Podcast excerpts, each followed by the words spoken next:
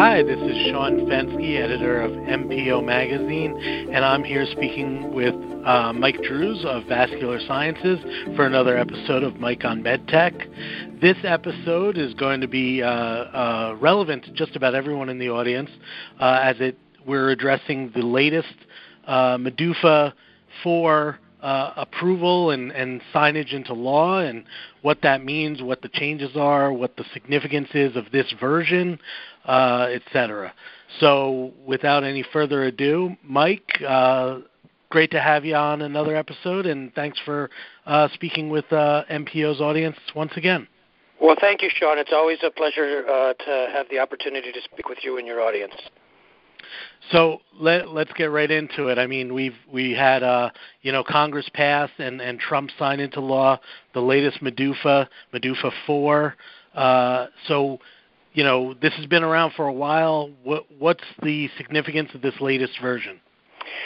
So that's a great place to start, Sean. Uh, and first of all, I'd just like to point out to your audience that um, this is a little different kind of a topic than what we normally discuss in Mike on MedTech. You know, usually it's more in the intersection between regulatory and medical technology and so on. Uh, we don't usually get into politics, um, but in this particular case, I do think it's important to understand the ramifications of this newest version of the medical device user fee amendments or As you mentioned, Congress did just pass this into law, um, and it's scheduled to go into effect uh, October 1st of this year, just a few weeks from now.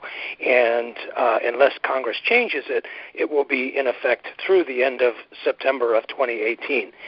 And let me just point out that user fees are not necessarily bad. As a matter of fact, I think it would be naive for us at this point in the game not to have them. And I oftentimes, even before this latest version of MDUFA, I oftentimes hear my medical device friends complain about the medical device user fees.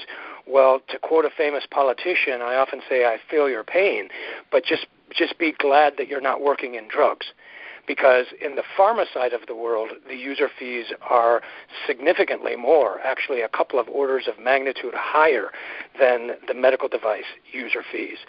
But nonetheless, there are a couple of areas of this latest version of MDUFA that do really concern me well beyond just the few dollars of those fees in terms of uh, how they are going to impact uh, medical device development uh, in the short and, and longer term future. I think putting things in perspective, you know, you, you and I both hear a lot of people talking about the medical device tax. Well, I think this latest version of MDUFA has the potential to have a much bigger impact than the medical device tax for a couple of reasons. First of all, the device tax, pardon me, it really affects only uh, companies with devices that are already on the market, that already have revenue, and typically moderate to large size companies. User fees, on the other hand, um, uh, submission fees to the FDA, those affect medical device companies across the board. Um, basically, all medical device companies that have plans to bring a device onto the market here in the U.S., they obviously have to go through the FDA. Um, and here's a little interesting statistic for you and your audience, Sean, and that is 80% of medical device companies have 80 or fewer employees most of those very small companies have no revenue whatsoever, so they don't really care, to be honest, about the medical device tax. Um, but what they do care very much about is FDA user fees. And one last thing that I'll mention uh, many of the devices that larger companies typically market they didn't they don't usually develop them from the beginning themselves what is much more common the case is those com- those larger companies will acquire those medical device technologies from small companies and startups. Um, and so there is a, a, a, a very um, important and a very complex relationship going on here between medical device user fees and uh, and, and product development. Well, I know a lot of users are hoping that that device tax is either uh, suspended again for you know perhaps another another year or two. Um, you know, because right now we're back on track to to seeing it return as you're as you're well aware uh, next year. But uh, hopefully at least that'll be suspended, and then they just have to worry about MDUFA uh, fees. Um, well, that's that's a that's a good point, Sean. But just to be clear, I do think, in my professional judgment as a you know as a PhD in biomedical engineering and somebody who's been working in this industry for 25 years now, I do think that the impact of MDUFA, um, as we'll get into in the coming minutes, um, has a potential potentially much much larger impact overall than whether or not we have a medical device tax. Yeah, absolutely. I mean, like you outlined the uh, the fact that every you know device manufacturer submitting any sort of product uh, or approval to uh, FDA is going to be impacted by MDUFA. Correct. So so let's let's get you know into the to the nitty gritty. What are the changes with MDUFA for? What are the you know fee increases? What you know what are the significant uh, uh, things that come a- come out of this legislation? So another great question, Sean. Uh, my intention here is not just simply to reiterate what exactly all the different fees are. I mean, anybody can easily find those on the FDA website or a similar website. Um, but uh, my intention here is to explain uh, some what, what's what's new and what's missing and what the ramifications are. But of the fees uh, that are there, there has been uh, a moderate increase across the board in virtually all of the existing user fees for all of the different submission types. Um, roughly about a one third increase for uh, PMAs and, uh, uh, and, and and a whole bunch of different things. Um, so that and, and that's you know to be fair that's to be expected because everybody knows that uh, the costs of goods you know increase over time. So it makes sense to have some increase, even one third increase in user fees. That to me doesn't bother me. But there are a couple of sections that do, specifically on the 510K side of the world. And as you and your audience uh, know, Sean, the 510K is clearly the workhorse of the medical device industry here in the United States. Mm-hmm. The user fee uh, for a uh, for, for a 510K for a moderate to large size company has uh, more than doubled increased from about five thousand to about ten thousand uh, dollars in this latest version of uh, MDUFA, and for small companies, small companies meaning less than $100 million in sales, it's actually decreased uh, a few thousand dollars. Uh, it's now about $2,600. But let me come back to the 510K fee for the larger companies. To be honest with you, I have never heard a moderate to large size company tell me that we're going to not do a 510K or we're going to drop our 510K because we have to pay $10,000 as opposed to $5,000. So even a doubling of the 510K user fee for larger companies um, we don't like it very much, but to be honest, it doesn't really bother me very much. Um, but on the small company side, it is nice to see a small reduction, about 13%, in the 510K uh, filing fee. And for the small companies out there that are playing in the class three universe that are working on PMAs, um, the first PMA for a very small company having revenues of less than $30 million is actually free. So that's a good thing um, in, in, in terms of those changes. Um, but I think what is most interesting to me here is what's new in the user fees and what's absent in the user fees. So let's talk about what's new first the most the, the, the, the, most significant addition, the most significant new user fee, is that there now is a user fee associated with the de novo. Up until now, there has been no user fee associated with the de novo. And let me be clear, I'm not against having a user fee for a de novo. I think if we're going to have user fees, we should have them probably for all of the different submission types. But what does, what was, what does concern me quite a bit is the numbers. The uh, user fee for a de novo for a moderate to large size company is about $93,000. And for a small company, it's about $23,000. Comparing that to the 510K, the de novo user fees are 10 times more than the 510K user fee. Wow. The question is why? I have no idea. To be fair, a de novo is a little bit more work for the FDA. After all, new regulation has to be created, a new product code has to be created. In some cases, new special controls have to be created. But it is, but is it 10 times more work for the FDA than a 510K? Absolutely not. So I think if we're going to have de novo user fees, they should be comparable or perhaps very slightly higher than a 510K, but certainly not a uh, you know a 10 times increase. I mean, Sean, you've been working in this business for a long time. Can you think of any better way to stifle innovation or perhaps even kill innovation than by creating those kind of user fees for the de novo? Uh, keep in mind, though, that there are still some very significant uh, advantages that the de novo offers over the 510K, despite those user fees.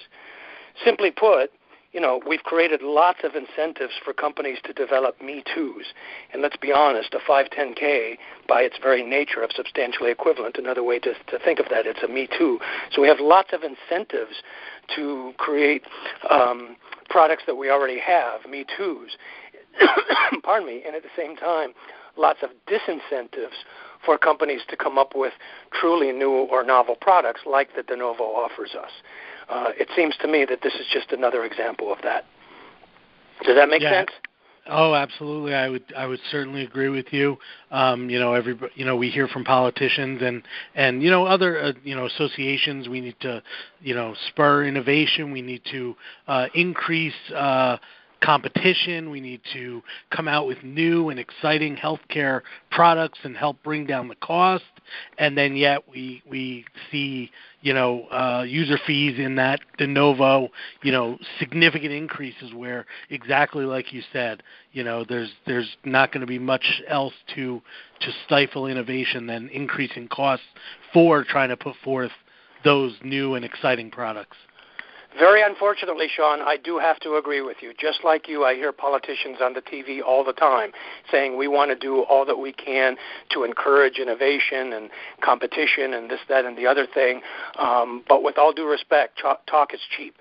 And one of the reasons why I'm taking this opportunity to discuss this issue with you and your audience is because it seems to me, maybe I'm missing something, but it seems to me that one of the biggest effects of this new version of MDUFA is that it's actually going to have the opposite of what you and I are just uh, describing. Absolutely.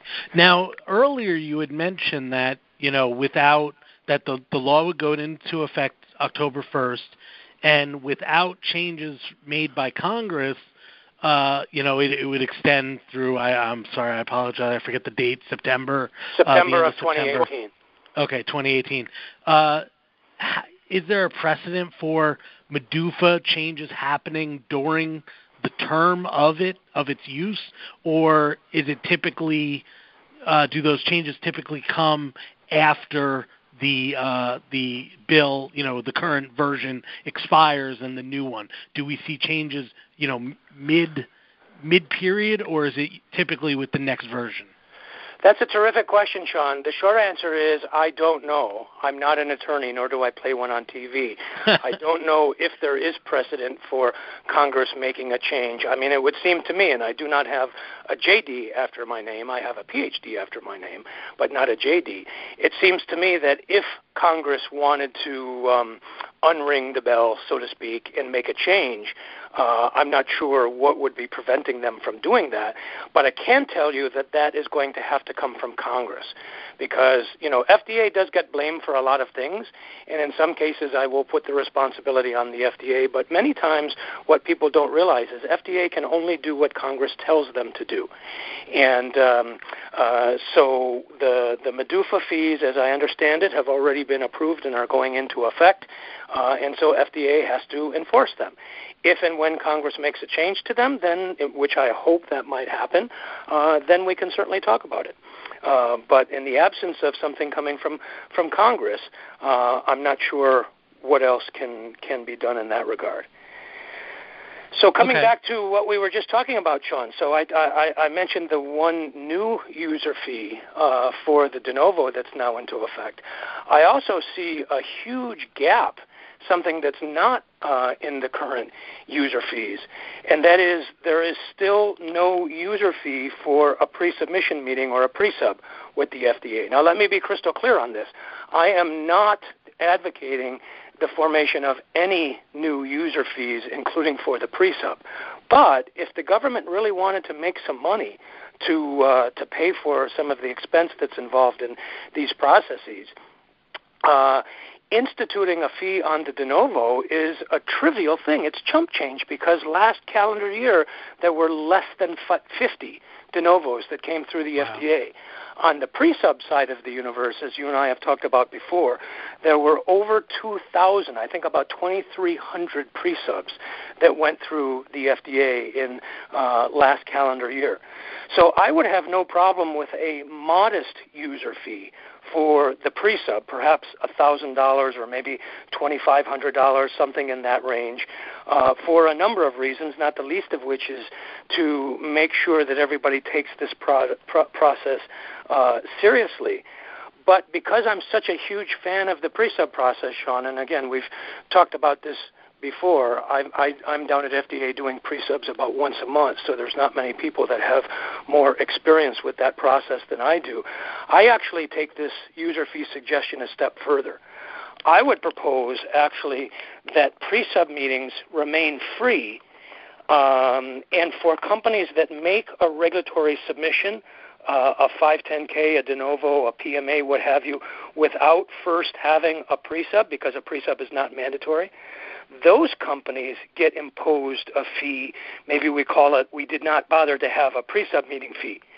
The reason why I like that particular suggestion is because the pre sub process, when we use it properly, it can save not just the company, but it can save the FDA so much time and money in the long run um, that I they just think that it's it's a it, it's a huge win.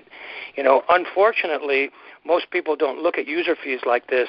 I think that if we're a little bit creative, we can actually use user fees to create incentives and disincentives.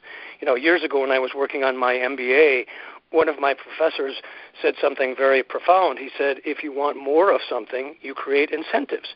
If you want less of something, you create disincentives. So we shouldn't penalize people for fees for doing the right thing. On the contrary, we should penalize companies who don't take advantage of the pre-sub by imposing uh, a fee on them. Something to, to, to, to think about anyway. Yeah, certainly. Uh, uh, as you said, you don't want to advocate for increasing fees, but perhaps a, a submission that did not have a pre-sub uh, uh, meeting would would pay a higher fee due to potential, you know, obstacles or or more uh, more work by the FDA in getting that approval through or clearance through.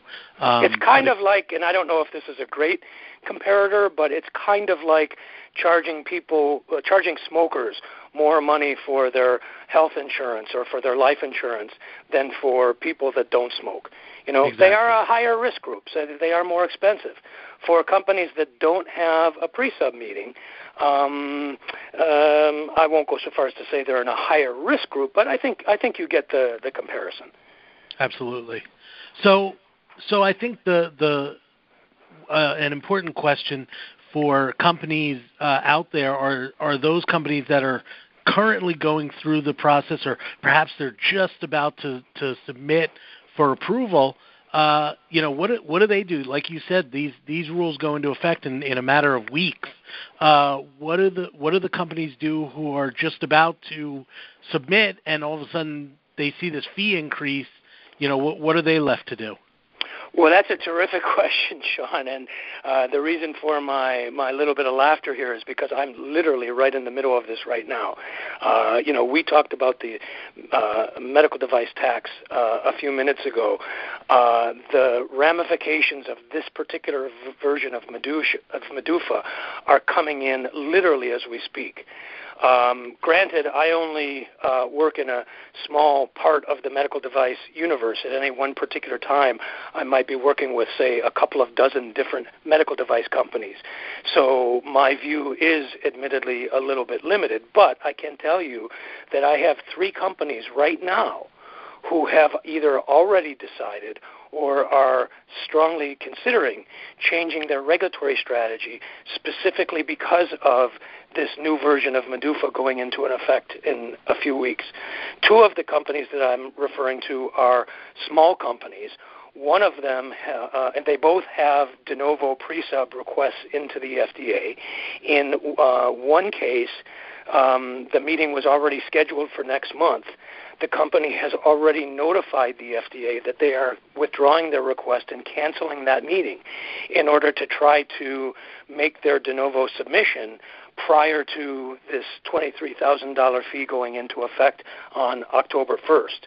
The second company, also a small company, uh, we have the meeting request in. We have not been scheduled a specific date yet, but the company is going through exactly that same sort of a calculation right now. And the third and perhaps the most troubling example uh, is a company I just got an email from this morning. This is a moderate-sized company. This is in the you know hundred million dollar plus range. They are now converting their uh, new de novo to a Me Too 510K, specifically in order to avoid the $93,000 fee. They're a moderate sized company, so they don't qualify for the, the reduced fee. But still, to them, $93,000 for a de novo submission is nuts. And, uh, and these are just three data points that I'm aware of right now. I see no reason to suspect there's going to be more to come. So the short answer to your question of what the companies who might be in this position do right now, well, definitely consider your options. You know, my approach to regulatory consulting is always to give people all of the different options they have in the advantages and disadvantages to each of them, and then to try to work together to come up with an option that makes the most sense given your circumstances. So definitely consider your options.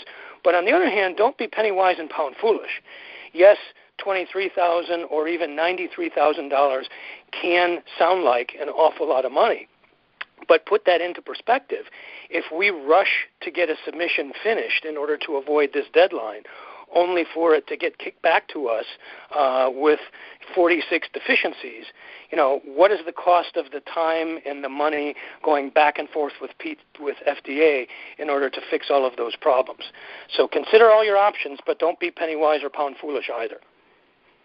Yeah, exactly. I, I think you make a lot of good points, and uh, unfortunately, that's that's all the time we have uh, for this this episode of Mike on MedTech.